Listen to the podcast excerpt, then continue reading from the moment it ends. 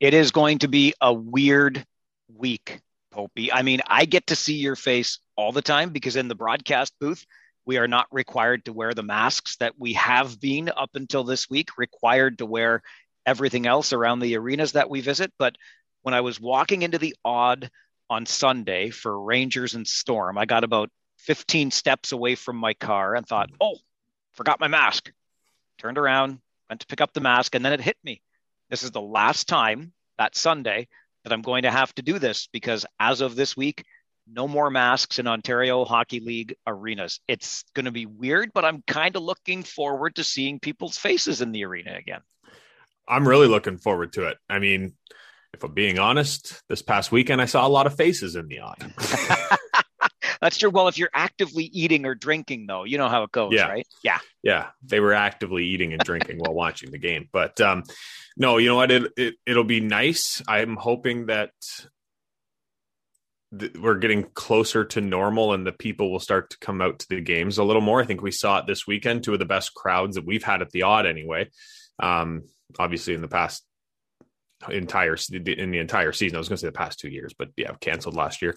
Um, definitely the best couple of crowds that we've seen at the Aud, and I'm hoping that once people can be in there and they don't have to worry about the masks, um, that we'll get more people. But I'm also a little worried that once there's no masks and unvaccinated people are allowed back in, that some of the vaccinated people might not feel as comfortable going to games, so we may not see the crowds that we're hoping for.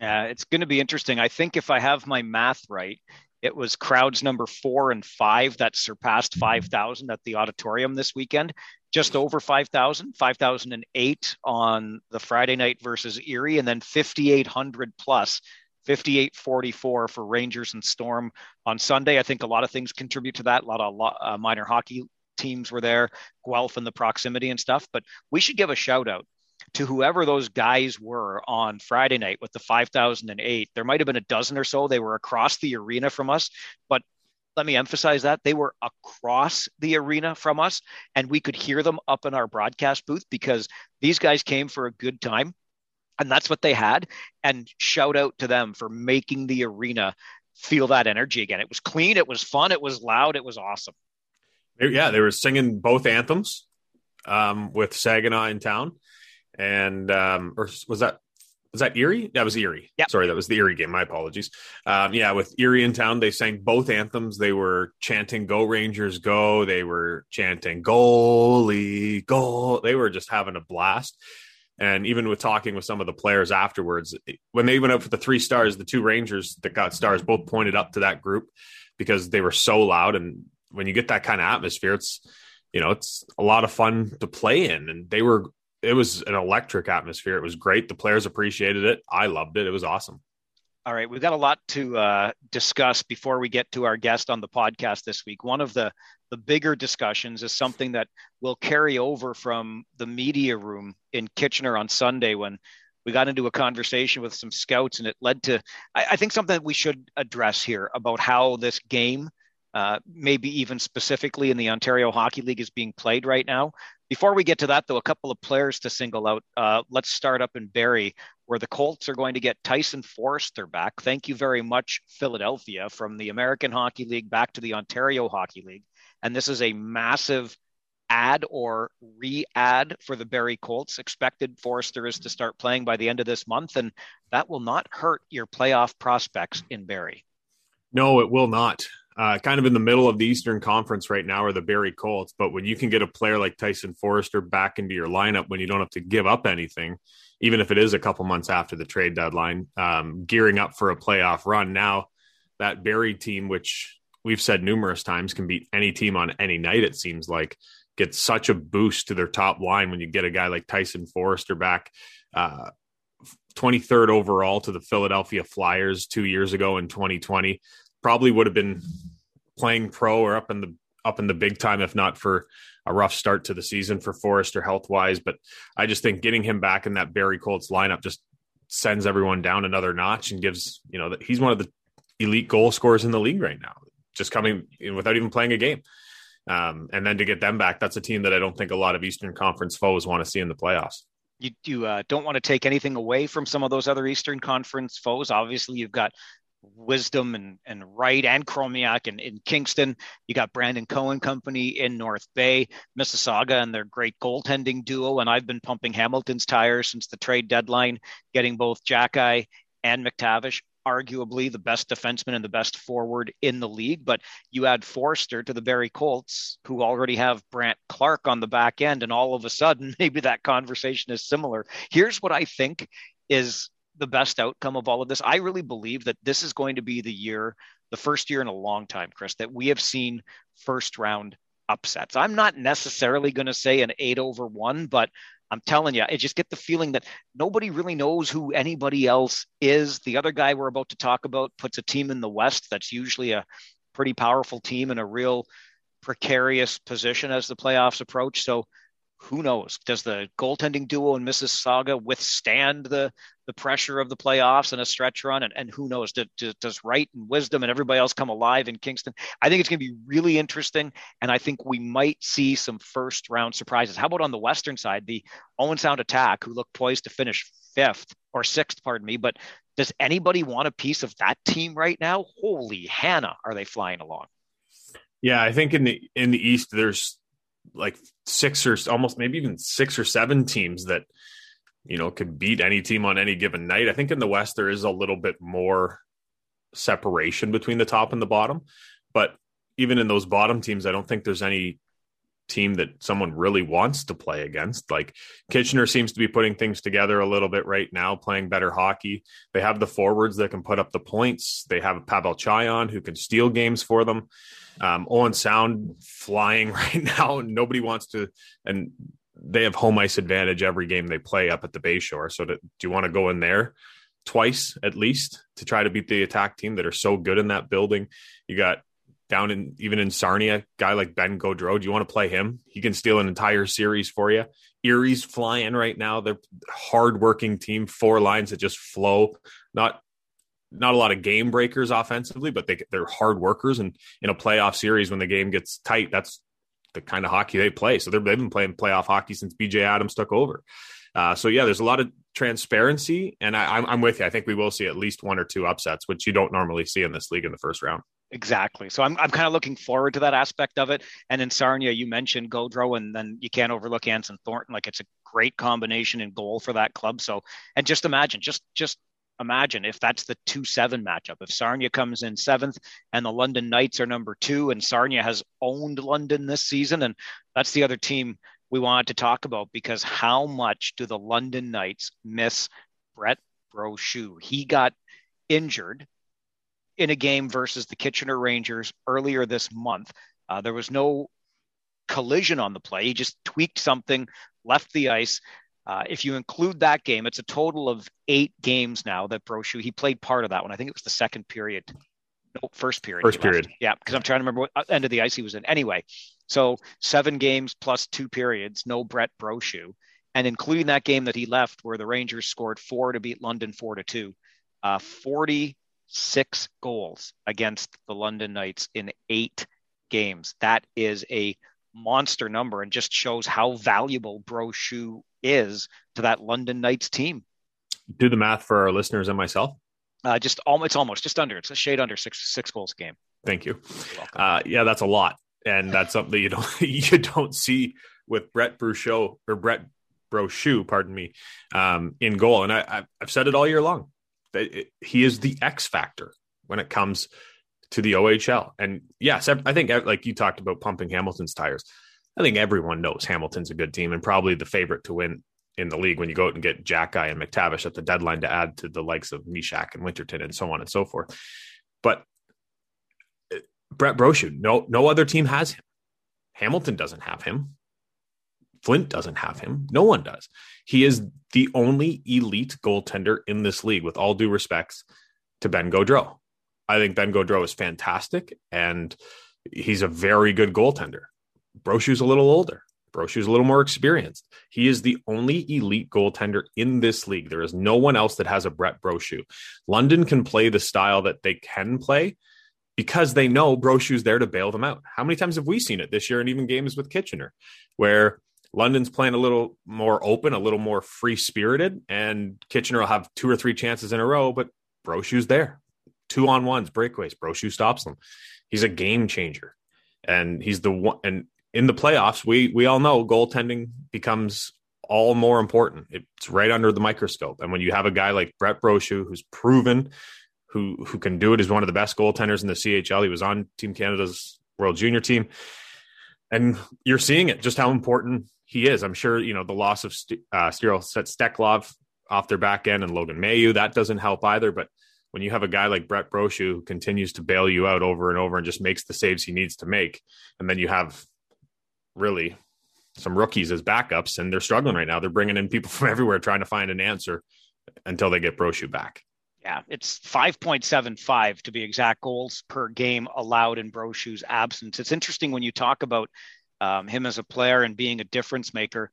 Uh, I'll, I'll, leave the names out to protect the innocent, but just in a conversation with a scout not long ago, uh, he not high on Brochu at all. Look, it's an individual's opinion, but thought that maybe there's uh, a little bit too much inflation of of what he means. But I think this speaks volumes. And when you've got a team that features the likes of Luke Evangelista and Tony Stranges and Sean McGurn, et cetera, you, you talked about Steklov and Mailloux also missing time on the back end, which is huge, obviously, and factors into the Brochu effect as well. But there have been some that have been wondering if this was a flaw in the design of this particular edition of the London Knights, because it's just it's not been very London Knights hockey in the time that Brochu's been away. They've been three and five over the stretch. That's not London Knights esque at all.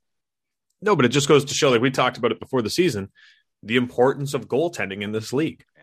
I, I talked to it in the preseason. I said, bet the over on every game in the first two months because there's so many new goalies coming into this league and it's a hard thing for rookie goaltenders to do. And that's what we're seeing here in London because they don't have a backup plan. So they have all these young goalies who haven't played. And we know Dale likes to ride Brochu. He's played 42 games, I think, or something crazy right now. Like, so he's taking a lot of the experience away from some of the backups because he is so good. So these young guys are basically starting their season right now. They've only played five, six, seven games. So when you have a rookie who's not experienced and you're going up against teams that have that are 50 games into a season, you're kind of behind the eight ball. And that's what's happening in London right now. And they're going to have to figure something out. Their back end is ridiculously stacked, but when you lose guys like Steklov and Mailloux and Brochu all at once, kind of thing, those are three big pieces to be missing. The way that team's made up, and we didn't talk about it, but Tony Stranges is basically trying to do it all himself right now. Like his goal the other night was absolutely ridiculous. I've only seen it done once before, and it was when I was playing NHL on PlayStation.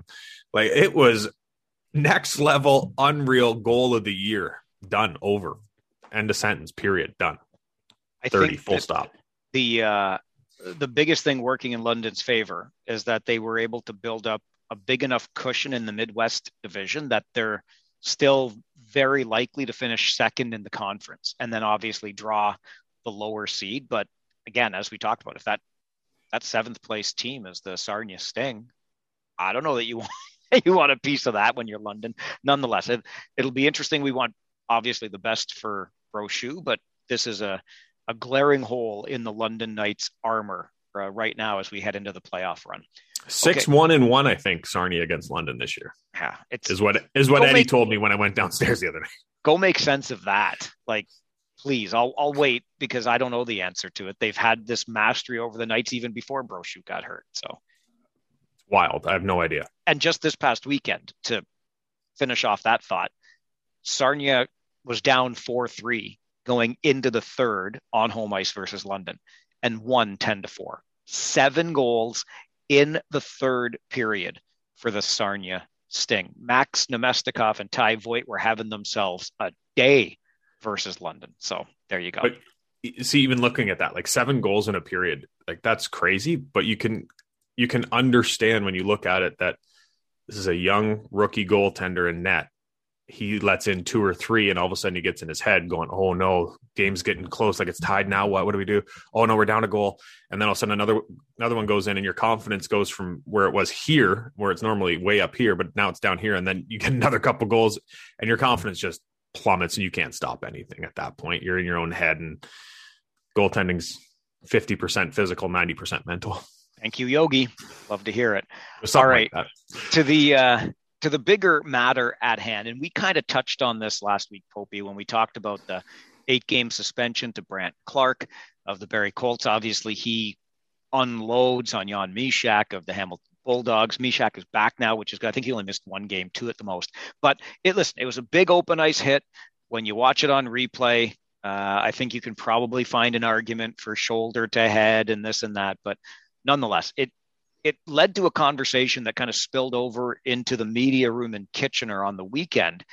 And there is a sense that the game as we know it today has gotten a little bit soft. And I I always shy away from these conversations because I, I, feel like a bit of a Neanderthal when the conversations start, and that's the easy argument against. And I'm not sure soft is the the right word, but but what it means in this context, it's not that the players who play aren't doing incredible things, aren't incredibly strong, and you know well developed physically by the way they train for the game today. And it doesn't even mean that they're not as tough as nails. They they are. They're blocking shots. They're they're playing with you know guys trying to keep them from scoring goals. All of these things are still happening, but there's something about the game, and, and I would have to agree with this specifically at the major junior level that we get to see week in and week out that it, it's just there's not as much contact in the game. Body checking isn't the art that it once was, and and we we cover a team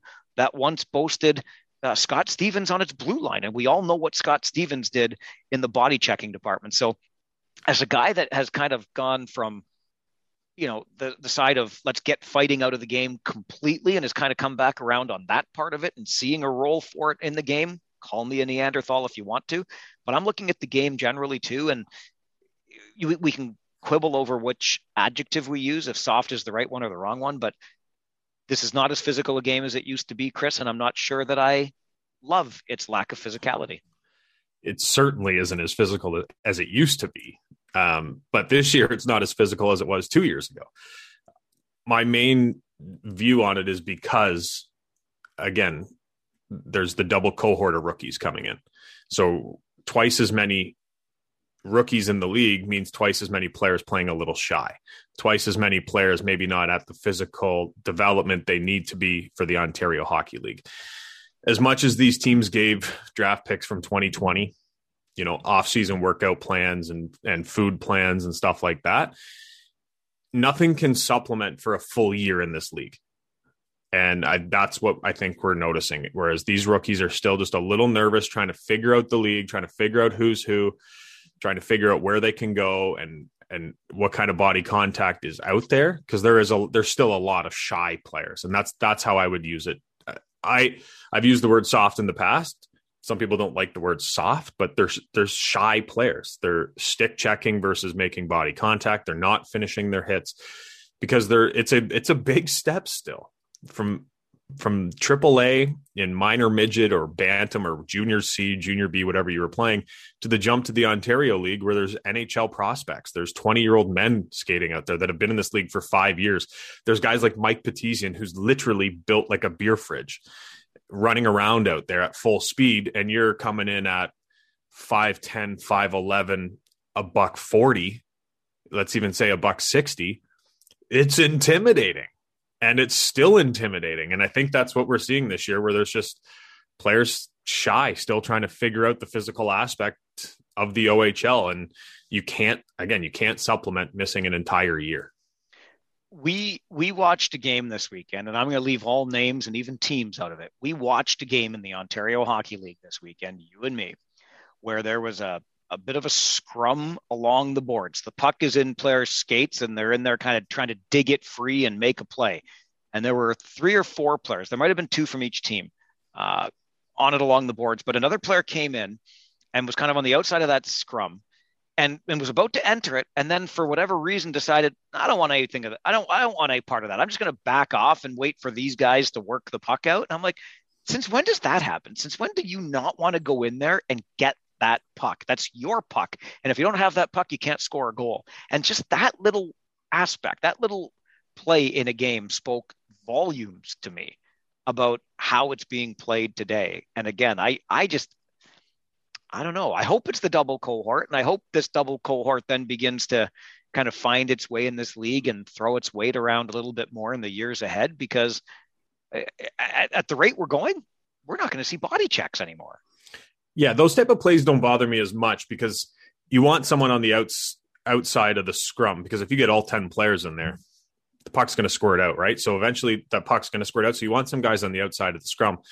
The plays that really bother me are down the half wall, whether it's in the neutral zone, defensive zone, or offensive zone. Puck will be on the half wall, 50 50 play. And I see both players reaching out with their sticks. Stop skating and reaching out with their sticks. Get moving and run over that player if he has the puck. May just uh, you don't even have to run him over. Just slightly bump him and remove player from puck. Like that's hockey 101. And it's plays that we're just not seeing as much anymore because both guys are reaching because they're scared of getting knocked out. Like they're scared of getting popped. And like we've seen some massive body checks this year. Like I just think back to just a couple games ago where Francesco Pinelli laid a massive body check but then got absolutely obliterated in the offensive zone. A great stand up, full body check, chest to the center of the crest. It was perfectly clean. But those big hits, rookies see and think, I can't get up from that. And it truly is. They, they're like, I don't want that to be me. Like that would have, that could have hurt. And Francesco popped right up, but he's been in the league. He's been to an NHL training camp. He's had the benefits of the Kitchener Rangers, giving him workout programs for a full season and an off season. He's had the benefits of going overseas, stuff like that, where all these other kids are coming straight out of minor Bantam and not playing last year and then jumping into the OHL. So it's a huge learning curve and they're still just trying to get used to it. I hope we get back to the days where people aren't as shy, which is the new word I'm going to start using. I like it. Um, yeah, not bad. Um, but yeah, the, the, it's the swinging stick plays for loose pucks. I'm like, take an extra stride and eliminate the body. Like it's not a big play, but it's it's a very shy league this year. Yes, and and we talked about it before the season. We knew it was going to be shy. I didn't expect it to be this shy. Yeah, it's real shy. It is yeah. real, painfully shy. And yeah. I I loved watching Pinelli pop up from that hit. I know the one you're talking about. His helmet came off his head. That's how yeah, big of a head it. That's how big he got popped. It was uh, it was against Erie on the Friday night, and he was right back up. And listen, Kulikov, you, I believe. Yeah, Kulikov. That's right. A nice big open ice hit right down around the hash marks in front yeah. of the Erie net. If if you finish a game of hockey and and you're not a little bit banged up, you don't have oh you know that one caught me. I, I'm not sure you played the game unless you you played it really really shyly. So my good friend always used to say when he played, he was a forward. Uh, when I, whenever I'd ask him how the game went or whatever, if I wasn't able to watch, I always knew he had a bad game whenever he said, ah, I was just a skater. And I'm like, well, and I asked him the first couple times, what do you mean? He goes, well, like, I just didn't do anything. Like, I wasn't, you know, wasn't doing anything physical. I was just a skater out there. And there's a lot of skaters right now. Yeah. The guy that we have as our guest on the podcast this week played in an era where uh, you couldn't get away with being a skater for too long. And in fact, he turned himself into a self described rat. Uh, I knew this guy well when he was playing junior hockey with the Kitchener Rangers, so I'll leave the rest of the introduction to you. But boy, oh boy, are we we had quite a few laughs in our conversation with this former North Bay Centennial, uh, Windsor Spitfire, and oh yeah, had a cup of coffee with the Kitchener Rangers as well. Yeah, drafted to the Rangers, traded to North Bay, went to Windsor, and then finished his career back with Kitchener. As you mentioned, self described rat, well connected through the hockey circles. We get some stories about guys we've had on this podcast before and some stories about people that we hope to have on this podcast. This is, again, self described rat Tyler Ertel. All right. I don't think it would be offside to start with this question, Tyler, because you and I have known each other at least a little bit since high school. And the high school we were at my father was the principal. That brings with it a whole different set of expectations and rules, and life is different. So I think it's okay to ask you, as an Ertel, what it was like joining the Kitchener Rangers when Bob was such a presence there. Well, first off, I want to start off with uh, I'm still grateful to this very day. Your father let me come back uh, from North Bay to graduate at St. Jerome's. And I tell everybody who will ever listen how grateful I am to your father. So I want to start with that. Uh, I'm always grateful to your father to let me graduate. And we were the last all boys graduating class uh, from St. Jerome's. And uh, I would have missed that if it wasn't for your dad. So um, uh, the only thing I'm not sure I agree with with your dad was he let John Spolter come with me. So uh, that's that's probably questionable. But uh, God loves Spotty. He was uh, great. Um, you know, I, I, was talking to somebody about this the other day. You know, uh, I, I, literally grew up in that arena. Like I literally grew up. Uh, you know, my dad would put me in the hallway with with a stick and a ball, and he would say, "Don't bug me. Uh, don't knock. Don't anything. Um, the rink is yours, and you can do whatever you want." Um, and I had many, many days uh, like that. Um, so it was amazing to be uh, drafted by the Rangers uh, in one sense, and it was probably a curse in, in another sense. I went uh, what they kind of called back then your underage year, and you could take three 16 year olds in the top five rounds. Uh, so they took uh, Rice in the second round, rival Fullum in the third, and then me in the fifth and uh, they were going for a kind of a rebuild, which obviously turned into an amazing rebuild when they, uh, you know, got into the Memorial Cup final the following year. Um, but uh, the curse part of it was, um, you know, we were in that rebuild. We, we were an eighth place team. Um, I got a lot of, you know, hey, you're here because of your dad. You're not good enough to be here. That kind of part. Um, so that part of it was was a, a, difficult. As 16 years old in your own hometown, and um, you know that that was that was a it wasn't an easy uh, time in my life, and um, I, I, remember um, going home and and having a, a, tough moment with my mom, and I said, you know, I, I just I want to go somewhere, and I just want to prove myself, and um, you know, I credit Joe McDonnell to this day. Um, I went in and I, I basically had a, a, little bit of a you know uh, an emotional breakdown with him, um, and he just said, hey, listen, write out the year and uh, I'll, I'll, get you to wherever you want to go next year. And he didn't, um, he was awesome, and he he stayed true to his word. He gave me uh, well, two options uh, to go to, and um, um, you know that the rest is history after that. But you know, I have so much gratitude in my heart for the Kitchener Rangers uh, because they, they put a roof over my head. Uh, they put you know uh, food in my belly because they employed my father for over 25 years. Um, you know, I was. It's funny. I was I was such a such an idiot kid. I didn't even know. I got Brian Bellows walking by me, Scott Stevens, and I'm hitting a ball against the wall. And hey guys, how are you? Right? And uh, I have no idea how great these guys are. Right? I'm just I'm oblivious uh, kid, and I, I, don't know how, how awesome it was, but um, there isn't a time that I don't walk into that arena, especially in the lower part of that arena, uh, and I get that smell of the hallway, and it just brings back amazing, amazing memories. And um, yeah, there's always going to be a, a bit of me that uh, bleeds uh, red, white, and blue for sure. And and uh, I, I, I love that organization for the memories it gave me. And you know, I could be uh, eight years old, and you know, back then things were a little different 30, 30 40 years ago. And uh, they just, I just go on the rink, and you know, here I am playing by myself with pucks on the Kitchener Memorial ice, and I don't even realize how lucky I am. I just like, oh, I think every kid does this, right? So, um, yeah, it was amazing then to be drafted by them, and uh, it was awesome. Uh, what a what a great childhood uh, memory, and that obviously the the the uh, the I don't want to say bad part. Um, uh, it was just a, it was difficult, and we weren't very good. And we all know how Kitchener is when you're not very good. You know, it's a great place to win, and it's a tough place to lose. Like a lot of hockey meccas, you know, like Toronto and Montreal, and um, I don't hold anything against people in that and uh, whatever. And I, am sure, um, you know, I only have four goals that year. So uh, everybody had a lot of right to probably think I was just a, you know, hey, here's, daddy's boy playing, right? So um, I believed in myself, uh, but I needed to go somewhere else and do that. And, and uh, always so grateful to Joe and the organization for, for, for letting me do that. So, so that was pretty cool. I feel like we could maybe do a whole podcast just on your childhood of playing ball hockey next to Brian Bellows and Scott oh, Stevens, but crazy, and and to do it in that rink, like holy lucky. Yeah, um, yeah and yeah, just nuts.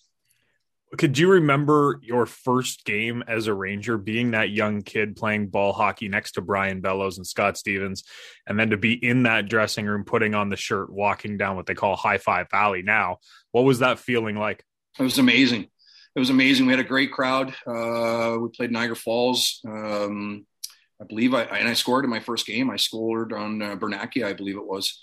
Um, and yeah, I remember I was uh, on the bench and looking up at my mom, and uh, you know I can almost feel like I'm going to get emotional right now uh, talking about it. And uh, I was just so you know I saw my mom and my sister jumping up and down, and uh, yeah, it was it was absolutely amazing, and we had a really good young core group of guys, Corey Keenan and uh, Fullum, Randy Pierce, like just great guys. And some of them went on to have great NHL careers, obviously. And um, yeah, it was uh, it was nerve wracking the first part, and then just sitting there and looking up, and I had always just kind of been there. It was it was kind of funny because the year before, I, they called them the Ranger Bees. The year before, I played for the Ranger Bees for Jimmy Jenks the year before as a 15 year old, and you know we get like 400 people right? So it wasn't a, a, very big crowd. So then looking up and and seeing like uh, six seven eight thousand people there because uh, you know the home opener in kitchener is awesome. Um, and then to score in it was uh, that was amazing right? So um, yeah it was great. It was a it was a great experience. And um, you know just another awesome memory that that uh, incredible rink gave me. You mentioned that joe McDonnell said ride out the season I'll get you where you want to go. There were options, and the option you chose was Bert Templeton and the North Bay Centennials. and uh, and ironically, I was one month academic player of the year, which I, I you know, I, or the month. Uh, so I, you know, I'm sure you can question that. Uh, no, hey, listen, um, Bert Templeton, uh, he he had his his downsides uh, for sure. Uh, but it was a big man's league, and I'm he taught me how to play as a little guy. Um, he taught me how to be a rat. Um, he taught me how to get power plays for our team. He taught me how to hit a six foot four guy through his hands and and and get the puck. And um, he was he was he was tough. He was mean. He was mean. Uh, he was tough. Um, but when you were on his good side, you you know things were really good, uh, and when you were on his bad side, things were really bad. Uh, but um, you know what? He, he, he gave me so many lessons to play in in a big man's game with a lot of clutch and grab back then. Um, that yeah, I you know what? And the ironic part was like my dad and him almost fought one year at center ice. Uh, they both had their their jackets off, and they almost fought like they hated each other. And then yeah, the conversation happened, and uh, I'm not going to say the other team that I could have gone to, but um, uh, yeah, it was just it was surprising. My dad was like, "Go to Bert," and I was like, "Oh, okay." Um, I really didn't know a lot back then, and you know, we didn't really have as much say back then as players do now. And and uh, he said, you will learn the most from him." And uh, you know, Bert was uh, he was great and um, taught me taught me the cerebral part of it, taught me how to get under guys' skin and um, and and how to put pucks in the net and, and angles and a, a, lot of great things. But um, when he was uh, man when he was angry well man it wasn't fun at all. It sucked. So but you know what? It, it made you better. And and and now you know uh, as as an elderly person uh, i use those uh, lessons i learned from him from both good and bad to you know get me through my own life and and and as well help my own boys. So uh, it, it's good. You mentioned when he's angry. What was the angriest you ever saw him? Uh, we came back from we got we got dummied in Cornwall. Uh, Darcy Cahill put one between his legs back. You remember how it was when you scored back then between your legs? It was like, like I remember him saying, if he finishes the game, you guys, you have no idea what's going to happen to you. And he did finish the game, and he was right. We got back at three in the morning, and we started unpacking. And he he came in and he said, "What are you doing?" It's three in the morning, right? We're kids, and uh, he goes, "Put it on." And we put our gear on, and we skated for 45 minutes straight half speed all the way around the ice, and we alternated pushing the net. So one guy would push a net, and you'd push it all the way around the net or around the ice. And then when you got to the red line, another guy would pick it up. We just kept going around and around and for 45 minutes at three in the morning. And uh, yeah, it was. And he, I mean, he just, you slowed down a bit. He barked at you. And uh, yeah, he was, when it went, it went. But um, you know what? He had, he had that in him uh, but he also had like he protected you um, as well. So um, it was kind of like I'm the one that can do this to you, but nobody else can do this to you. Um, so he had that in him. Um, so that part of it was um, you always knew he had your back, uh, but when you screwed up, uh, he wasn't letting you get off the hook, and he was going to make a point. And, um, I remember even one game, I'm not going to say the player's name, but one of my teammates came up to me. I'd scored a hat trick the game before. And he came up to me and he said, uh, Hey, I got to fight you. I'm like, What? He goes, Yeah, I got to fight you. I'm like, What? We just started practice. We were like 10 minutes into practice. And he's like, Yeah, Bert thinks you're cocky after the hat trick. So I'm going to hit you a few times and you fall down. Okay. And this was a big, big guy who hit me. And uh, I was like, okay, all right, well, that was it. And that's how things happened back then. And uh, it was, uh, it was, it was, it was some some funny stuff. But that, you know, obviously, you know, those days are are dead, and good that they are. But I don't know, some way, somehow back then, you you just kind of knew what was trying to be uh, made there. You probably didn't agree with how it was being made, uh, but you still knew what the message was, and um, I most likely deserved it. So whatever, it was what it was. So uh, it, it, was uh, it was good. I, I still I love those two years up in North Bay. You know, it uh, you're the only show in town. Um, what they got up there now with Adam Dennis, I, you know, I don't think Adam Dennis is going to be there very long. I think he's going to be in the NHL um, soon, sooner than later. He's amazing. Uh, they've made some really, really good uh, changes up there, and and uh, I think there's some good times. And when you win up there, oh my God, it is uh, it's amazing. When we walked knocked the Rangers out that one year, uh, we didn't pay for a. I don't remember paying for a breakfast, lunch, or dinner. It was uh, it was incredible. So it, it is a great town. Again, you know, another typical uh, high end OHL town. And if you win, it's amazing. And uh, there, if you lose, you're, you're, playing in front of crickets. It's nothing. So uh, yeah, it, it, was. I know a lot of people are like, "What you chose to go play for Bert?" But uh, at, at, the end of the day, for my hockey development, it was it was the right call. I, I did enjoy it. I can't let us just gloss over the the year we knocked out the Rangers because for you especially, Ertz, that had to be that had to be pretty special. But what kinds of emotions were you going through coming back into that barn against the team that drafted you with the North Bay Centennials in the playoffs? Well, that was the year they were number one uh, that year. Uh, they were amazing. Oh my God, they were so good. Um, and I had just probably slowly perfected uh, being a rat. And um, I think I had 11 points in that series. Um, and that was obviously the year that I just got traded. Um, and it was just one of those years where everything, or one of those playoff series where everything went for right for myself and for the team. Um, you know, I think we play them in 10 series. Uh, you know, we probably lose eight of them. Uh, we had John Purves as well. John Purves is by far the best junior player I ever played with that never made the NHL. Um, he was unbelievable, like unbelievable. I've never seen anything like it. Um, so he was a big factor. And then I don't know what happened to me. I just reveled in it. Um, I got one police escort out of Kitchener, uh, but I, I, reveled in the, the, the rat factor. I, I, reveled in the in in the points, and there was a bit of me that from that year before, where hey, you're here, your daddy's boy, whatever. That that was the driving force behind me every game, and um, I got beat up pretty good, and, and rightfully so. I, I deserved everything I got. Um, but I didn't feel it. I was just uh, so into it at, at, that point. I just wanted to uh, obviously show my parents uh, and my brother and sister the most, and, and friends, and, and, then everybody else that, hey, you know, I, am okay. Like I'm not I'm not a daddy's boy. I, I can play. I'm all right.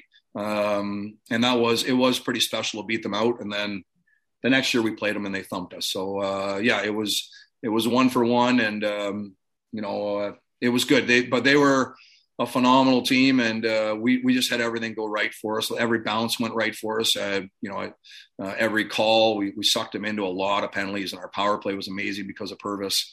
Um, and we just had a lot of lot of good good puck luck, and and that that worked out right. And then and then the next year they they won and, and deserved to win. They were very they were good for a while. So yeah, it, it, was fun though. It was really fun to do that. And you know the number one team in the country, um, you know, was beat out by an eight seed. I think we were 34 points below them in the stands and standings. So um, it was it was a big deficit. And uh, yeah, it was it was really good. It, it was a good feeling for sure. I believe it was the global game of the week with Jack Miller when you got that police escort. And I won't repeat what he had to say, but maybe you could tell us the story, Ertz. Oh man, that was awful. You know, I, I still love Torch to this day for this. So yeah, it's seven two, uh, and Bert calls a timeout with like seven minutes left in the third, and we're all like, oh, okay, all right, we know what's happening. So, and I heard Torch on here before, and he he pretty well nailed the story, but he doesn't know what happens in our scrum.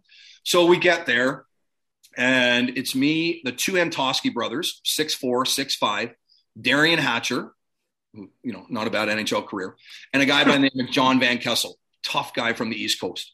So he looks at us and he points right at me and he goes, I'm not going to say what he said about Torch. It wasn't very nice. You can probably figure it out. Uh, but he he said at the end of it, if he isn't on the ground by the end of this shift, you find yourself way your your own way home you can ask mommy and daddy for a ride home if you want. I don't give a bleep. You find your own way home, and I guarantee you, you will never get drafted to the NHL. I'm like, oh. So then, and then he looks at the other four and he goes, if anybody lays a finger on Ertel, all four of you are walking home. Walks away and he goes, you guys figure out what you're going to do. So the four guys look at me and I'm like, okay, well, I'm the rat. So, okay, all right. Well, I said, okay, boys, we'll dump it in the left corner. I'll go at torch. I'm going to the right corner. You guys get in front of me. Have at her. Right. And we break. Kitchener breaks. Torch is still in the net. And I look down at Torch and I shrug like, and Torch, oh, I, I, to this day, Torch did the most manly thing I've ever seen that I played. And Torch just went like this. And he knew what was coming. He didn't do anything. He could have chopped me. He could have he could have blockered me. He couldn't whatever. He he knew it was coming. He took it. Um, he was amazing. Like a, uh, you know, and we were we were out east, I think the year before or whatever, um, working at a hockey school together. Like, you know, I, who doesn't love? How do you not love Torch? Right? Like, you don't hear anybody that doesn't love Torch. And here I got to go. You know, a buddy of mine. I got to go stick him. And then so I stick him, and then there's a wall in front of me. And the classic I remember I'm a I'm a you know I'm a garden gnome, and then Mark Montanari is he's about the same size as me. Montanari's trying to jump over and hit me right, and I'm jumping over the guys going, "Sorry, Monty, I didn't want to do it. I didn't want to do it." Right, and uh, so then I you know I go to the box. Everybody, there's no glass behind you. Everybody, I'm getting stuff thrown at me. You suck. We know where you live, Ertel. You're dead. Blah blah. blah. I get tossed. Uh, you know, I get the you know the the, the jeers leaving everybody's waiting. I look up, my mom's, you know, she's in tears, my sister's in tears. It's a debacle. Like it is the debacle. And then, uh, so yeah, get the police escort out. I got one on either side of me. You know, fans, you're dead. We're gonna get you. Blah blah blah. Get on the bus. Terrible four hour and a half ride home. Um, so Bert used to he would take all five seats at the back of the bus. Right, the traditional way is the coach sits at the front of the bus, and all the vets sit at the back, and the rookies sit at the front. Bert did the opposite. He took all five seats right beside the the the, um, the washroom. So if you had to go to the washroom and you had a bad game, you were getting verbally pounded, verbally the whole walk up and the whole walk back, right? So I got a couple verbal beatings on my thing, whatever. Then I get home and my billets were amazing people. They always uh, tape the games. And um, so then I get home and I, I, obviously go to the part. It's seven two, so there's not really much to watch. I go to the part, and um, I'll try to do my best Jack Miller impression here. And uh, I, I, get to the part, and obviously the, the skirmish happens. I'm getting escorted off, and it's it's he goes uh, Jack and Jack Jack goes Ertel's making a travesty of this game. Man, he's got no respect for the game, and I'm like, oh my god, Jack, I didn't even want to do this, right? I'm just I, I was told if I didn't do it, I had to find my own way home. So uh, uh, yeah, you know what? It was uh, it wasn't it definitely wasn't a good one. And then and then I had three more years to go back into that rink after that, right?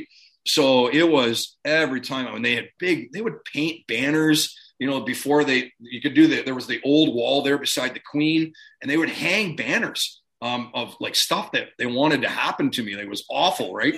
big X's through my name and the Antoski brothers' names, and it was it was unbelievable. But the biggest thing out of that was the respect I had for Torch, just with that head nod, knowing what was going to come, and and that was just kind of the code back then. And and uh, you know when you're calling that with Bert Templeton at seven two in the third period, uh, you know you know what's coming, and, and Torch knew what was coming, and I mean he took it like a man, way better than I ever could have, and and and from that moment on, you know, I, have loved that man. I loved him a lot before then, but my love for him grew way, way more. And Torch was he was he was the uh, uh, impressive man through that.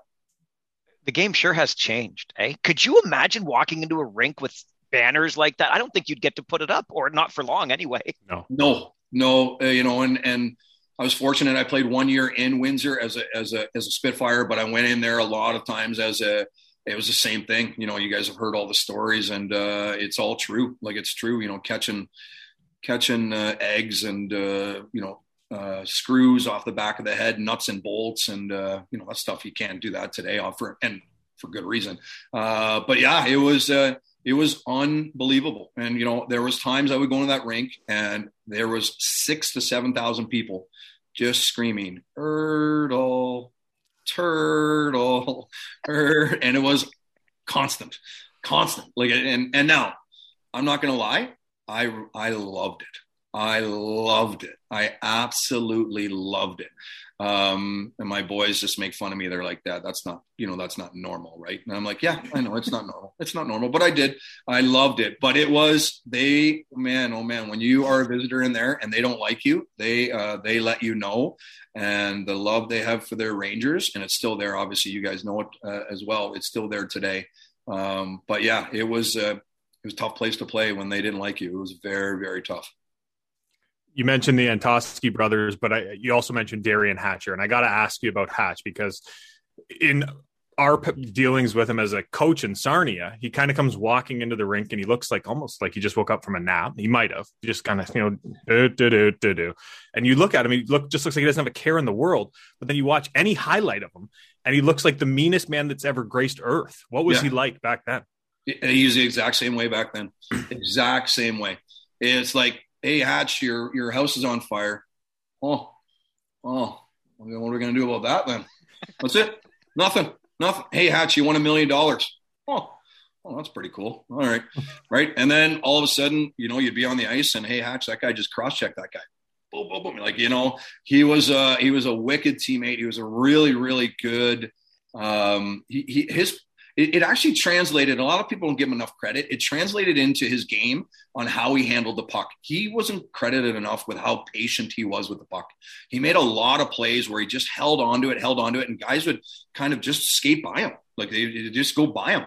And um, he made a lot of great first passes because of it. But Hatch totally laid back, you know, big American brother. He had two older brothers that I think had kind of carved a really good path for him, uh, where he had already had a, a, name established for him. Where you know he was like, "Hey, I'm a hatcher," and you know what, my two brothers have have really laid a, a good groundwork for me here.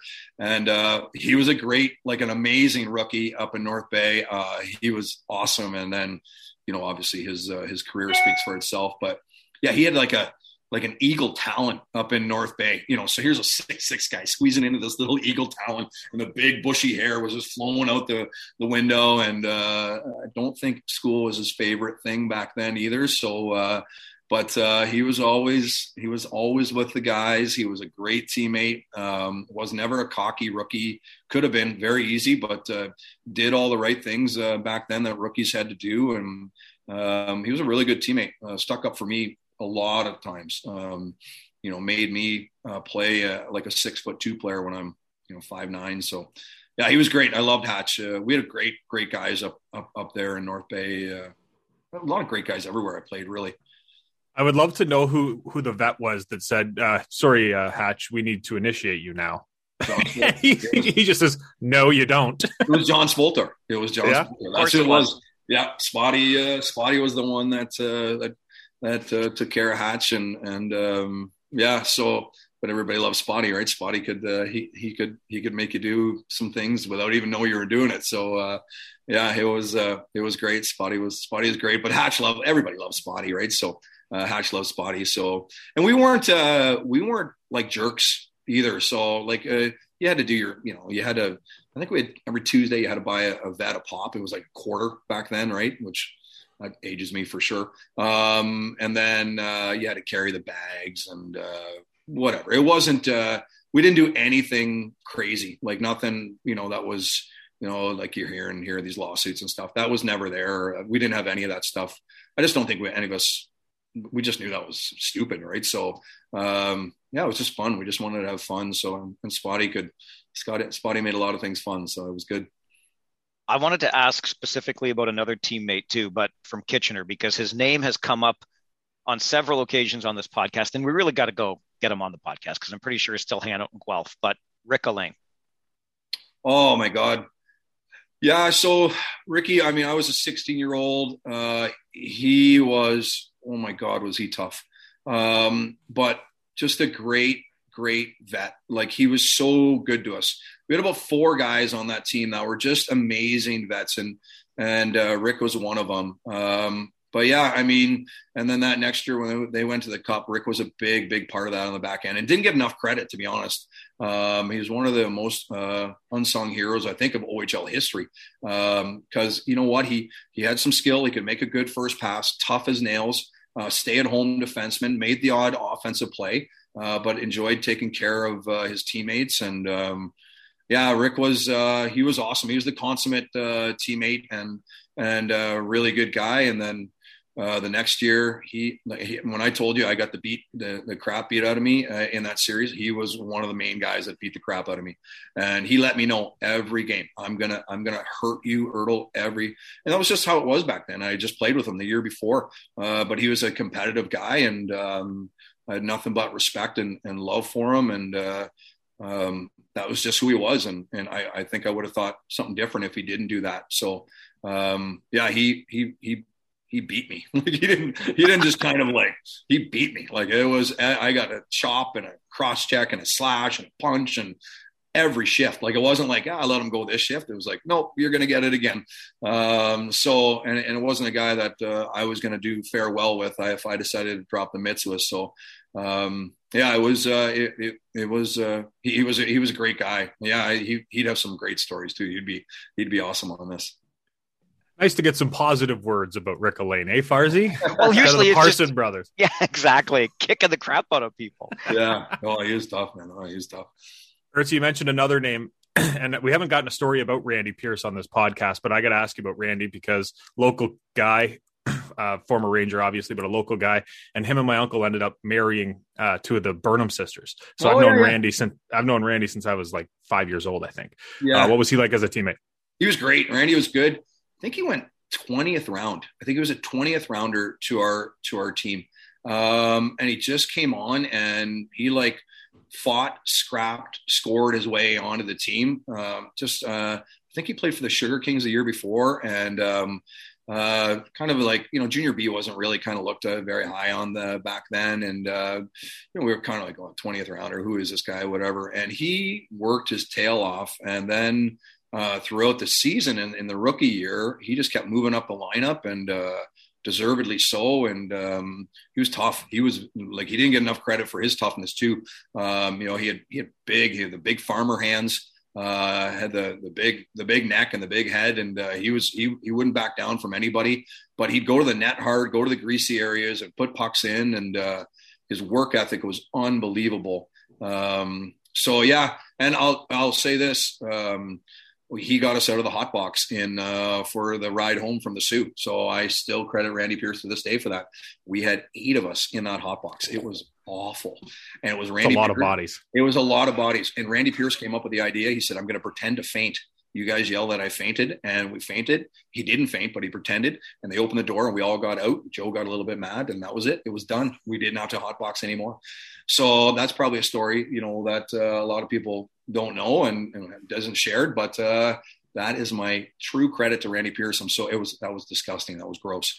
So um, yeah, it was uh, it was my love for Randy Pierce grew immensely after that one. So yeah, but no, getting back to the player, he was uh, he was amazing. Um, he, he and you know obviously went on with Washington and and deserved everything he got. He got zero accolades, uh, zero press uh, um, clippings um, and just worked and, and he didn't listen to any outside noise and just knew what he wanted and um, a good little chuckle to him every once in a while. He had a funny little uh, Elmira laugh, that little Mennonite to him. So it was uh, he was a good guy. Yeah, good good guy. You talked Tyler about those four goals in your first year, then going to play for Bert, where he taught you how to be a rat. And look, rats get points too. But come on, that that year in Windsor, you're almost a hundred point guy in the Ontario Hockey League. I don't care what era you're playing in. That's that's a whole lot of points. When did you kind of figure it out, so to speak, as a player? I would say my second year in uh, in North Bay. Uh, you know, Bert had just taught me, you know, how to come off the half wall, where to swing, how to find seams. Um, he worked with me a lot. You know, I'll give him credit. Uh, he did give me a, a lot of help. Um, and then, you know, you got your opportunities too, right? I, like I said, I, I was obsessed with the power play. I loved being on the power play. And um, uh, I, I started to develop a, a fairly decent slap shot uh, around 18, 19, which uh, a lot of people uh, let me, you know, let, let go. And then, so, and then that year that I got, I got suspended that year and I, I probably would have got 100 if I didn't get suspended. I did a bonehead move, but anyways, um, and I played for Motor City Smitty that year. Yep. And uh, motor motor was amazing. He just he gave me the green light, and uh, we had an unbelievable team. You know, Jason Cerrone, Cory Stillman, Todd Warriner, uh, Kevin McKay, Jason York. Uh, we were fairly loaded. Um, so, you know, I played with obviously really good players. Uh, we got a lot of those guys at the trade deadline. So I'd had a good first half up there. And then those guys coming in uh, was made it amazing. And uh, so, yeah, you know, things kind of, I, I, kind of clicked. I would say my second year in North Bay, Bert trusted me. Uh, I think I got 74 that year in my second year in North Bay, and then 96 or 94 that year in in in Windsor, and if I wouldn't have got, I think I got a five game suspension. I chopped somebody in the throat. It was stupid, but anyways, uh, only five. You You're lucky you were playing then. I know, right? Like today, today it would have been. I'd be, oh yeah, I'd be. It would have been a year for sure today, right? So, um, but that was that was. I mean, I, I didn't fight. I just used my stick. So, um, do you remember who you chopped in the throat? No, somebody from Peterborough. I can't remember who it was. I don't remember who who it was. I, I used to yeah, it wasn't good. It wasn't good. So I don't remember. I don't remember who it was, but uh, I remember Domi was chasing me around trying to get me, so that wasn't good. Um, but yeah, it was. Um, that was a great year in Windsor. I, I loved uh, with Jeff Wilson and net, tiny little guy. He was like five nine, but unbelievable goalie. He was lights out. I think he went on to University of Guelph and won a national championship there with Chris Clancy and those guys. Um, Willie was a great, he was awesome. He was a character too. Uh, we had a lot of characters on that team. So, I will say, playing in Windsor, having Detroit on the other side, oh boy, was that fun. Um, that was a lot of fun. A lot of visits to Greektown, and um, yeah, it was uh, it was good times there for sure. Um, but yeah, you know what? They um, that year was it was, and I was kind of in the talking for the World Juniors uh, that year as well, and um, I lost out to Dale Craigwell, which was a great guy to lose out to, but I know Motor Smitty had, had tried hard to get me there.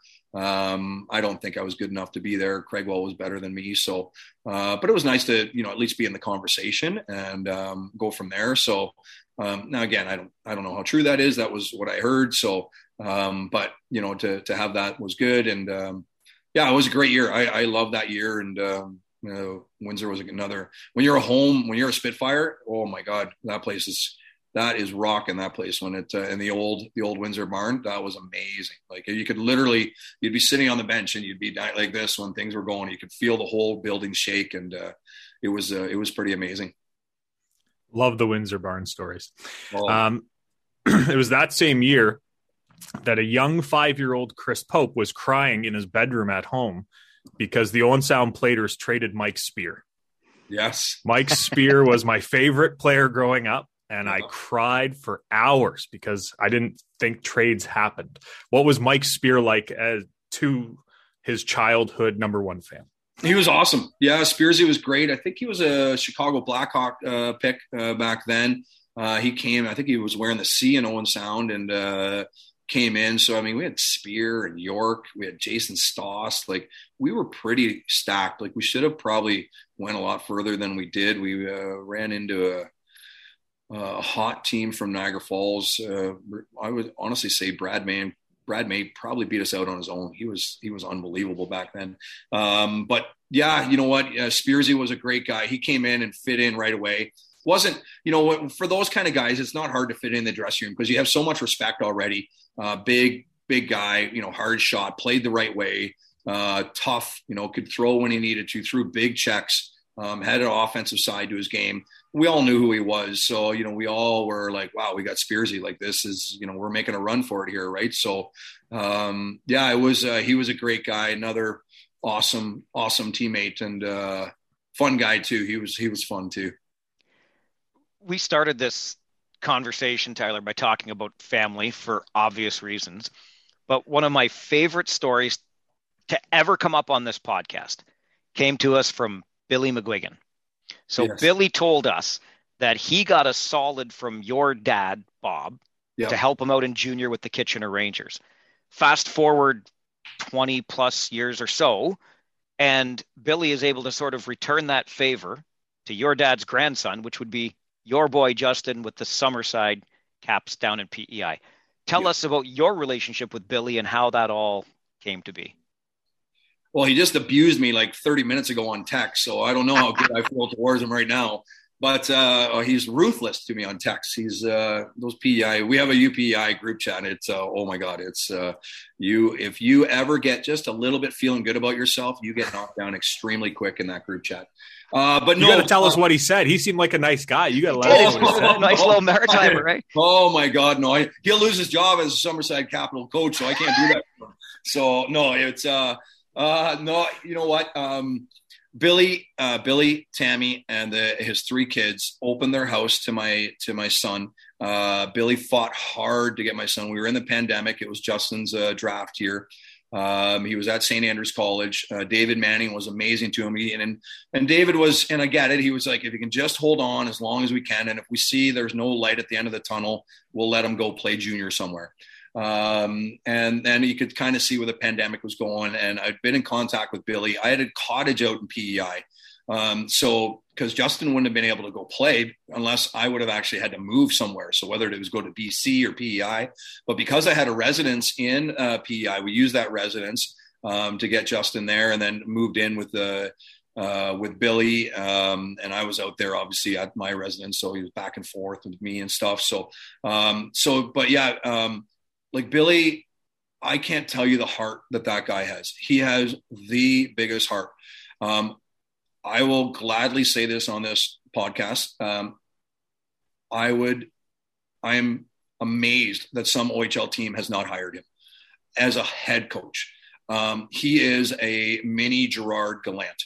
Um, his systems are uh, above average to very good um, to excellent, but his attention to detail and his love for his players, I've never seen anything like it. I never seen anything like it. That guy, I'm telling you right now, he was on the phone, he was texting, he was emailing seven out of seven days for Justin Ertel. Like he was, he went above and beyond what I did as his father um, to help Justin get drafted. He had a very good contact out there uh, from the Dallas Stars, Shane Turner, who was an unbelievable human being. And, you know, I don't, I've never met a bad Islander. They're unbelievable people. Um, and he had a connection with Shane and they started talking uh, and Billy, but he, you know, there's people out in PEI with, uh, I know Billy was tight with a guy from out that way from Detroit, another guy from Buffalo. Um, Billy was non-stop on the phone promoting Justin. Um, and I will be forever indebted to that McGuigan family. Uh, I have to actually get Clark, his younger boy, and Oshawa General's shirt and hat and send it out to him. So Billy's like, oh, I'll pay for it. I'm like, yeah, right. Okay. Yeah. You just had my kid in your house for, and my kid is, he's gross. Like he's, his feet are disgusting. Like he eats like a pig, you know? So, and I don't care if he sees this cause he knows I'm right. So, um, and Billy put up with that, you know, Billy and Billy put up with those disgusting feet, uh, that, you know, that's why I have no hair. I've had no hair ever since he was born, um, because those feet are, they're rancid. Um, and he eats, like just eats. He never stops. He just doesn't stop. And the McGuigans, they were just uh, they were awesome people to him. They opened up their house. Uh, Clark wears number 23 now because of Justin.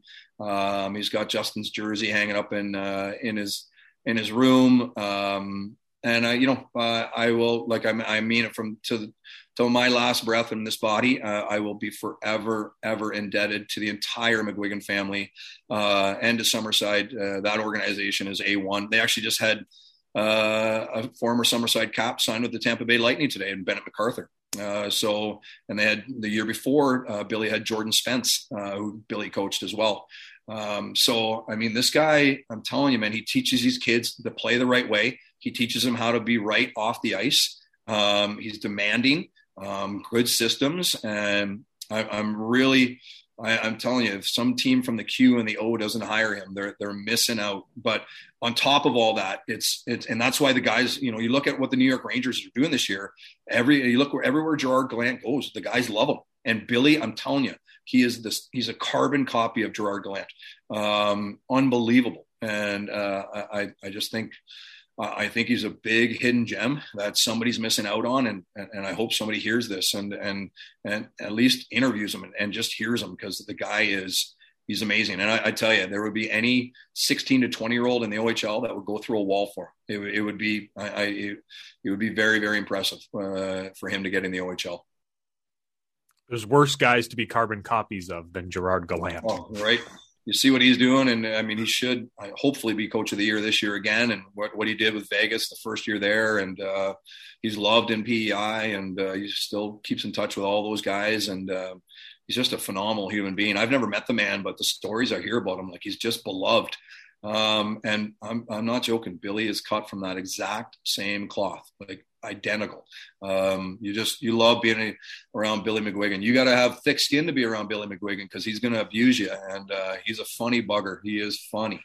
Um, uh, but uh, and he was tough in his day too.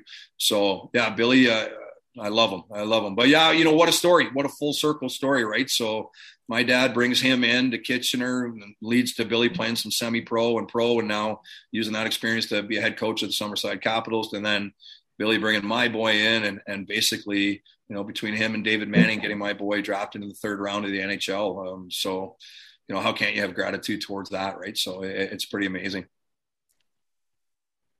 Um, I just want to bring it back to the OHL because you your year ended in Windsor, and then you ended up at University of Waterloo, but then made the decision, even after all the struggles that you went through in your rookie season in Kitchener, to go back to the Rangers as an overager. How did that decision and being at UNW or UW, how did that all come about? Yeah, you know what? I uh, we went there. We had a great team at UW. We were like ranked number one or two in the country, um, but it just I, I, just wasn't I wasn't feeling it. I kind of felt like there was something still there, and uh, so Christmas came, and uh, um, uh, things weren't going really. I think all that good with uh, uh, another overager, and and I think things were kind of. And there was I had a, another OHL team reach out to me. They and they offered me forty five hundred dollars to come back for half a year. So that's a lot of money back then. That's you know over that's 30 years ago, 32 years ago uh, that they offered me $4,500 to come back for half a year. And then uh, Joe McDonnell called me uh, the same day, and I said, "Hey Joe, like listen, I got uh, I got offered 4,500 from this other team." And classic Joe, I don't give a shit. I don't care what they offered you. I'm not giving you a penny. You're not getting anything from me. And I was like, oh, okay, all right. That was uh, and you, Joe, just straight shooter, right? Uh, but Joe was like, hey, listen, you know what? Come back here. Uh, you're going to get a ton of ice time. You got uh, no curfew. You can do whatever you want. You got to show up. You got to play. You can't take any of the young kids out with you. That was that was it. That was the conversation. And um, I kind of sat back and I was like, you know what? Uh, I, I, I realized in my 16 year old year, Joe could have held on to me. He could have said, I'm not trading you. Right. He could have said, you know, whatever, tough it out, suck it up. And who knows? Maybe I would have quit hockey. I don't know. Uh, so there was something in me that was like, you know what? Yeah, I could have that money, and I, I wouldn't have handled the money properly anyway. So I would have just squandered it all away um, with bad choices. And um, I knew Joe was going to take care of me, and uh, I knew Joe was true to his word. Um, and I, I felt a, a, obligation to do the right thing. And uh, Joe was really good to me, basically four and a half years before that, and obviously too to come back to my hometown, and I had kind of established myself as you know a decent player then, uh, and to come back and and uh, kind of prove myself and go, hey, you know, remember what you thought I was five years ago? I'm not, and to have that opportunity that played in it too. Uh, but it was mainly just kind of a uh, I I want to do this because Joe deserves that, and and I should be doing this. This is my thank you back to Joe. And oh my God, what a great decision that was! It was amazing. Like the year we had um, you know, that year uh, we went down to 13 skaters against the Sault Ste. Marie Greyhounds, who that was their their dynasty run, and we took them to seven games. We took and that and I remember Joe crying at the uh, at the banquet. He got emotional talking about the heart that was in that room. Uh, Torch was absolutely amazing in that series. Chris LiPuma was he, he, both of him and I went to Tampa Bay after that series. Uh, LiPuma stayed and played there for a bit. Um, yeah, it was it was absolutely incredible. Like it was an amazing uh, experience, and uh, I had I had a good good year stat wise, and uh, obviously the playoff run was was incredible. So uh, I loved it. Uh, it was the best decision I could have made. You kind of hinted earlier that when you were telling the story about taking the suspension while in Windsor, slashing a ple- uh, Peterborough player in the throat, that it, it seemed like you were indicating that maybe the Tyler Ertel on the ice was a little bit different than the Tyler Ertel off the ice, just to, you know, kind of went into this different mindset. How about the Tyler Ertel, the player, versus Tyler Ertel, now the hockey dad? How do those two compare? I suck. I suck. I'm the worst hockey dad ever. I'm terrible. So, uh, Mr. Farwell will remember this guy, uh, Cam Stewart, uh, is my my two younger boys' advisors. So he's their advisors, and Cam Stewart is my therapist. Um, so yeah, he, uh, you know, I um, it's way harder being a hockey dad, and um, you know I, I have to really learn to shut my mouth, and I have to learn to let my boys make their own decisions, and um, you know I just have to deal with you know both my boys had injuries, and I don't handle that well, and so yeah, I, I basically suck. I, am I'm, I'm terrible at it, and uh, but Stewie's great. My my I like my boys basically coach me, um, so yeah, it's. Uh, I, am not good. I'm not good. I, I, want to tell you great stories, but I suck. I'm terrible. Uh, so now I, I put my, my, my boys getting ready to play tonight. I got my, I put my hoodie on, I be quiet. And then anytime I want to say something, I call my therapist, Cam Stewart. And uh, he. Get a better therapist there. What are you kidding me? Holy shit. he's not bad. He's not bad. He does. Uh, I'm sure I like I there's times I'm sure when he sees my name come up, he's like, Are you kidding me? Are you kidding me? So uh, yeah, no, Stewie's awesome. Like he's so good. So, uh, but no, you know what? I, I love it. Um, you know, my uh, my boys are my best friends. Uh, I, I, I love being their number one fan. Um, I do my best to stay out of the way um, as best I can now. Um, you know, when when Justin made the decision to go NCAA versus OHL, uh, obviously as an OHL guy, um, you know, that's you know, you kind of like, oh boy, okay, um, but that's not, you know, at the end of the day, it's not my decision, and, and he had to make it. Um, and then, you know, my other guy uh, went the St. Andrews route, and then was like, Dad, I want to go to the OHL. And you know, I said to him, okay, well, then you got to be straight up with Coach Manning, tell him right away. And I said, you're not doing it on the phone, you're not doing it on a text, you're going to look him in the eye, you're going to tell him. Um, which he did. And I'll give my 16 year old, like, he, and he said to me, Dad, that was the toughest thing I've ever done. Um, cause Coach Manny is such a great human being. Um, and then he's gone to Oshawa, and oh my God, like what a great Rocco Tullio, that whole organization, lights out, like unbelievable how good they are. And, um, you know, he's getting 16 year old minutes, which is right. You know, uh, they got Olison and Tullio and Roloffs and Harrison, and, and they're pretty, pretty strong up front. So he's got to pay his dues. And, but the coaching staff, like he loves Fozzie, he loves uh, Todd Miller. Um, those guys are great. So, I really don't have to do much. You know, my fortunate part is uh, I get to skate with my boys in the summer, um, and that's where I really, really flourish. Uh, but right now, like you know, Lisa, you know, she'll she'll walk away for an hour now when I get to watch my boy on the internet here, and she'll go, "All right, I can't be around you." Um, so yeah, I suck. I basically suck as a hockey parent. So uh, other than that, um, yeah, my, I love my boys. They're great, and uh, they take care of me. Uh, but yeah, you are. There's no if you're going to write a hockey book of not how to be a hockey parent, I'm probably your first interview. So, so yeah, that uh, that's how it goes. Real quick, just because it's connected, you were you were ripping on Justin for those rancid feet earlier. Does he ever get even a little bit of payback, saying, "Hey, Dad, third round, pal. You were drafted in a round that doesn't oh, even exist anymore in the NHL. It, it hasn't stopped. It has I got good. I got ripped in the OHL draft. It started then, so it started two years ago, and now NHL draft. Like it is it, and it's it's good. Like I just walk out of the room. Like it's true. I just walk out. He, he zings me and I go quiet and I'm like, yeah, all right, you got me. And uh, I leave the room. So it's not good when an 18 year old can uh, just zip you up and, and, and really buckle you in a room. And I just walk out. So, and then I come back with like some stupid comment. I'm like, oh yeah, well, how many goals did you get in the OHL? And he's like, uh, Dad, I never played in the OHL, so we can't do that, right? And, and then I walk out again. So again, just another example how much I suck as a hockey parent.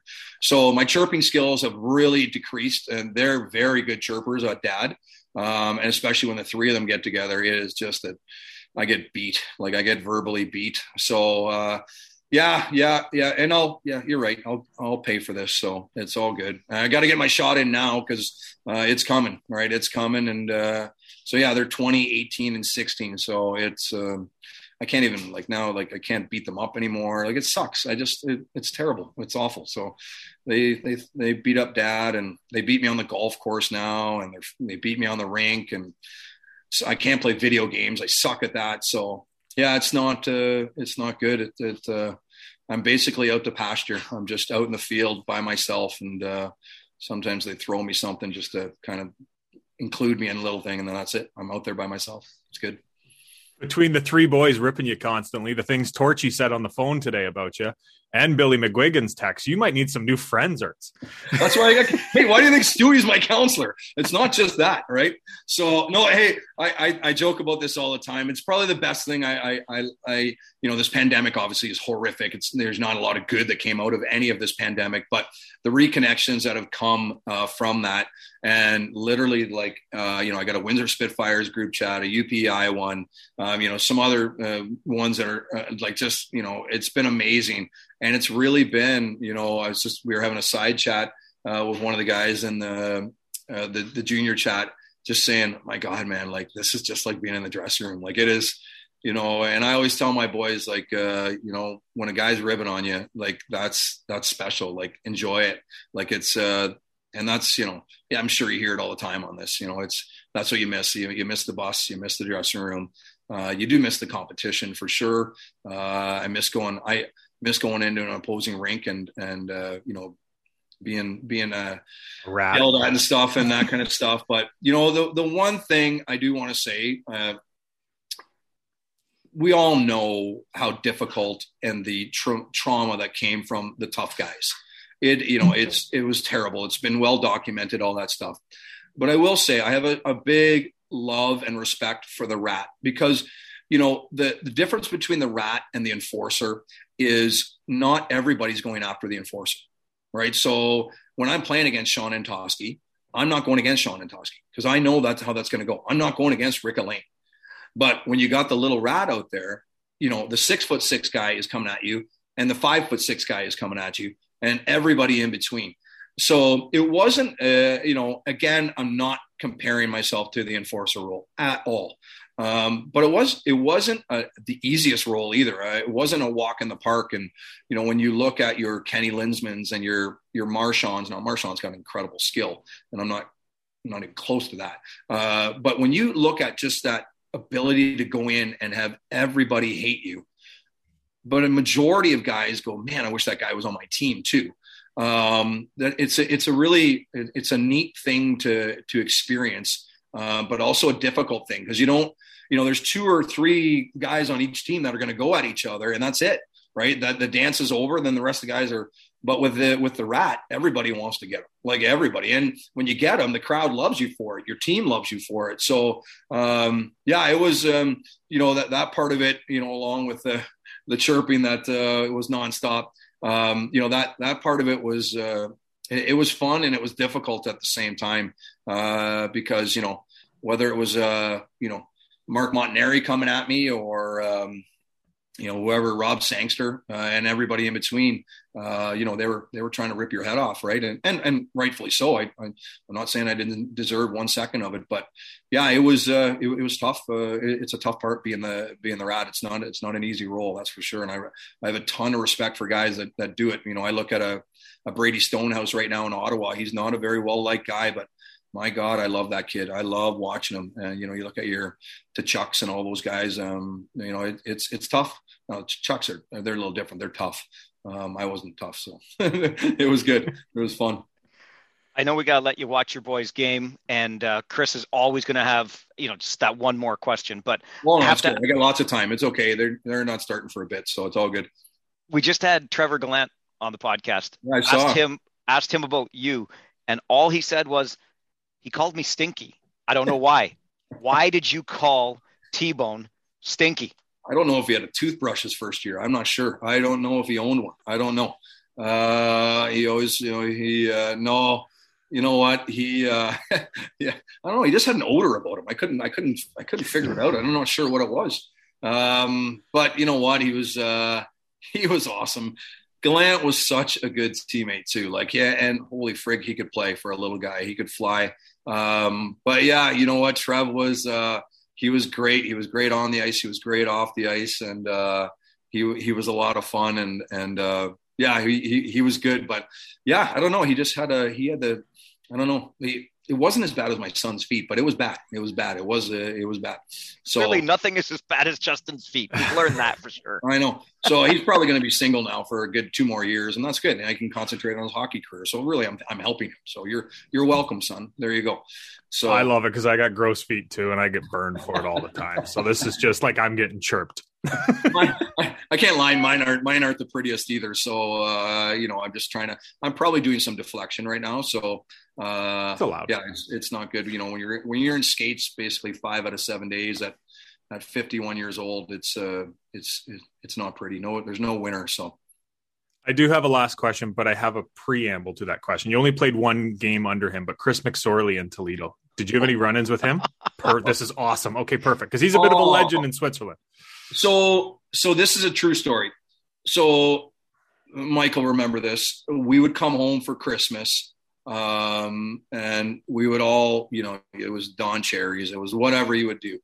So, went out the night before with Spotty, um, this whole crew from St. Jerome's, like a, a crew of crew. Um, had some fun. Uh, get up in the morning, not feeling the best. Um, get in the car, drive down to Toledo just in street clothes uh, with my dad, just going down to talk, whatever, and um, stop. I'm I'm I'll be generous. I would say we got to the rink maybe an hour and a half before. I would say in 15 minutes before we got the ring, stop and just I crushed, absolutely crushed some McDonald's, like crushed it. I was like Big Mac, quarter pounder, fries, crushed it get in there not feeling the greatest. You know, hey, hey Chris, right, hey, we'll give you a tour of the room. You know, we'd love to have you come here, yada yada yada. And uh, he goes, uh, "What are you doing tonight?" I said, "Well, you know, I'm just here to watch the game." He goes, uh, "You want to dress?" I'm like, "What? I don't have any equipment. I don't have skates. I have nothing. I have no equipment with me. Nothing. Night before, out, just pounded back a gross amount of McDonald's he goes, I'll give you 350 cash. You just got to sit on the bench. We're afraid we might get in a brawl. Just need you to grab somebody. 350 US. I'm like, you serious? I'm like, all right, sure, I'll do it. so that game, I'm wearing somebody else's clothes, like equipment and skates. So if any, you know, you know anything about skates, trying them on, and you know, you have your balance points. You have a, I'm wearing them out the night before. McDonald's just brewing in my belly, and I'm out there and I'm like, what am I doing? What what am I doing? And then all of a sudden we get in a little bit of penalty trouble and he starts playing me regular. And I'm like, I'm Bambi on ice out there all over the place. It's a gong show. I'm saying to the other guys, please don't hit me. I don't have anything on. Like this is none of this is my stuff. They're laughing at me, right? And uh, it was it was like it was awful. I'm sure the people in Toledo were like, who is like what? We're not really bringing this guy in, right? it was a gong show. It was an absolute gong show. And I, I remember I grabbed the 350 bucks out and I said, I'm never coming back. I walked out and I was, that was it. I wasn't coming back. I was like, oh my God, I can't believe this story just happened. Got back in the car with my dad, drove back home from Toledo, back to Kitchener, 350 American in my pocket. And uh, that was it. That was the story. That was crazy. It was, it was nuts. Like you imagine trying to do that in today's, like just silly, but that's how it was. That's crazy. Yeah, that was my one game in Toledo, and Toledo was they were tough, and that rink was nuts, and I was like, this is crazy. This is this is unbelievable. So yeah, that's my that's my Toledo story. I like that there was a Chris McSorley story, so I, I do appreciate that. The story I wanted to get out of you though was while you were at UPEI and you scored the championship goal, I believe. What were there was quite the celebration, let's call it afterwards. What on earth happened? That's the that is the craziest hockey experience in my life. so we're playing uh, University of Moncton. It's basically the Q versus the O. So we all know that love. There's no love lost between the Q and the O. So they're all guys that played in the Q that are at University of Moncton, French guys. We're mainly Ontario guys at UPEI. It's uh, the winner of that one uh, is going on to play Acadia um, to go to the nationals, and we know whoever wins uh, that is we were everybody was stacked on, on that time. Acadia actually went on to win the nationals. We lost to them in overtime. Um, I may start drinking talking about that, but anyways, um, we're in we're in we're out of our rink. I think they were hosting like the Scotties or something at the normal Charlotte where the Charlottetown Islanders play. So we had to play in this little rink. I believe it was in Sherwood, It was probably six deep behind the net. Stands were full, uh, but it would be like playing at um, Don McLaren. That's what it was like. So it was tiny, right? Jammed. So score, I shoot it, score. I know it's in. Play goes on for about five, ten seconds, jumping around, whatever. And they blow the whistle. They go to the uh, goalkeeper, uh, and they, um, the, sorry, the goal judge, and he says, "Yeah, it's in." The ref gives a big emphatic point, and then chaos, chaos. So the goalie comes out with his arms like this, wraps it around the ref. And then all of a sudden you see this and you see this, and everybody's coming. So that in its own right goes chaos. I'm jumping around, you know, gloves are off. We won. We're going to uh, the finals to see who's going to the nationals. And then all of a sudden you just hear bedlam, like screaming, get down there, help them, help them and turn and I see and all of their guys are in there and John Nelson gets in there and you know all KJ White are all in there they're breaking things up grabbing certain guys there wasn't a lot of punches thrown but as I'm making my way down the ice this was the scariest part of it that never really got enough coverage the assistant coach from Moncton picks up one of the metal pegs and throws it through the back glass where all the people are and if it had been eight inches lower and there was little kids back there, somebody would have got very, very hurt or worse. It was, and the glass shattered, and it was like everybody stopped for like two, three seconds, and it was like, what just happened? Right. And then it was, it's almost like, remember that cartoon where they'd stop and then they'd punch out and then they go again? That's basically what happened. And then everybody started going again. And um, Ken Dryden actually came in and did an independent investigation of it and they had like four or five guys suspended for like life, like five years. Um, it was it was absolute chaos. Like it was it was chaos, and I've never been a part of uh, anything anything like that in my life. And um, security came on the ice, fans were coming on the ice to, and I believe it was Ronnie Carrier who was the referee, and he didn't uh, he wasn't well after that for a bit. It, it affected him uh, affected him mentally and rightfully so. Um, it was a, it was a very very it was an awful experience. It was terrible. And and uh, I think I've said sorry to Ronnie a few times after. I was like, I could have maybe hit the mesh on that one, but uh, yeah, it was uh, it, it, was it was unbelievable. But to have like Ken Dryden come in and, and do the investigation on it, and uh, it even made uh, this hour has 22 minutes. They did a skit on it. Um, so yeah, it was it was it was pretty big back then, and uh, obviously a, a great experience and a terrible experience all all wrapped up in one. I couldn't resist sending Stewie a quick text because his name came up and told him that you know he either needs to find better clients or he needs to become a better counselor because I got this this wingnut on the podcast. Anyway, he said he has nothing but love. He says the dad has me as a counselor and the kids have me as an agent. So there you go. Get a better agent, Ertz. I don't even want to see when I open up my phone what he's going to be saying here now. This isn't going to be good at all. And then once this airs, once the PIs get boys get a hold of me, this is I'm going through about. I'm going to tell you, I'm going through about 10 to 14 days of torture. This is going to be torture. Now, to be fair, we gave it to McGuigan pretty good too. So we were like, oh, a big hot shot, right? So um, I've got my uh, I've got my Cummings uh, coming really soon here. So it'll, it'll it'll be fun. So I love it. Yeah, Stewie will be Stewie will be abusing me here soon on the phone. It'll be good. This has been so much fun. I can't believe we waited awesome. so long to do it. Honestly, like we're, we're gonna have to get all of you PEI boys on at some point for a little reunion oh, or something. Yeah, that'd be fun. Yeah, they they there's a hoot. There's a lot of good God, a lot of good OHL guys that went out there. So uh, Jason Denomme is still out in PEI. Um, so yeah, there's another great one. I mean, Eric Lindros trade, he'd be a great one for you guys too. And uh, Deno's awesome, such a great guy. I talk to him almost uh, every day, every second day. And uh, Kevin McDougall was out there uh, in PEI, and then KJ White, John Nelson, Jimmy Somnez, another Kitchener guy. Um, so yeah, it uh, it was a it was it was great times out there. It was a, it was a lot of fun. We had a good team. We we, we met that one good run, and uh, it would have been it would have been nice. But uh, Acadia was really good. They had a lot of good OHL guys too. So yeah, it was, it was it was great. This has been great. Thanks, Ertz. Thanks, guys. I really appreciate it. Thanks a lot for having me on. Hi, I'm Logan Anderson, host of the Say the Damn Score podcast. On my show, I deep dive into the sports broadcasting business by, you guessed it, talking to sportscasters. The show has featured big names like Bob Costas, Kenny Albert, and Verne Lundquist, as well as many up and coming broadcasters who you may not know yet, but you will know soon.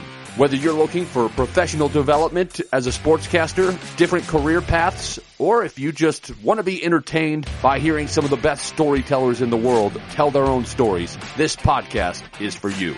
You can subscribe to the podcast on all major podcast platforms, or you can visit our website, saythedamnscore.com. Another Sound Off Media Company podcast.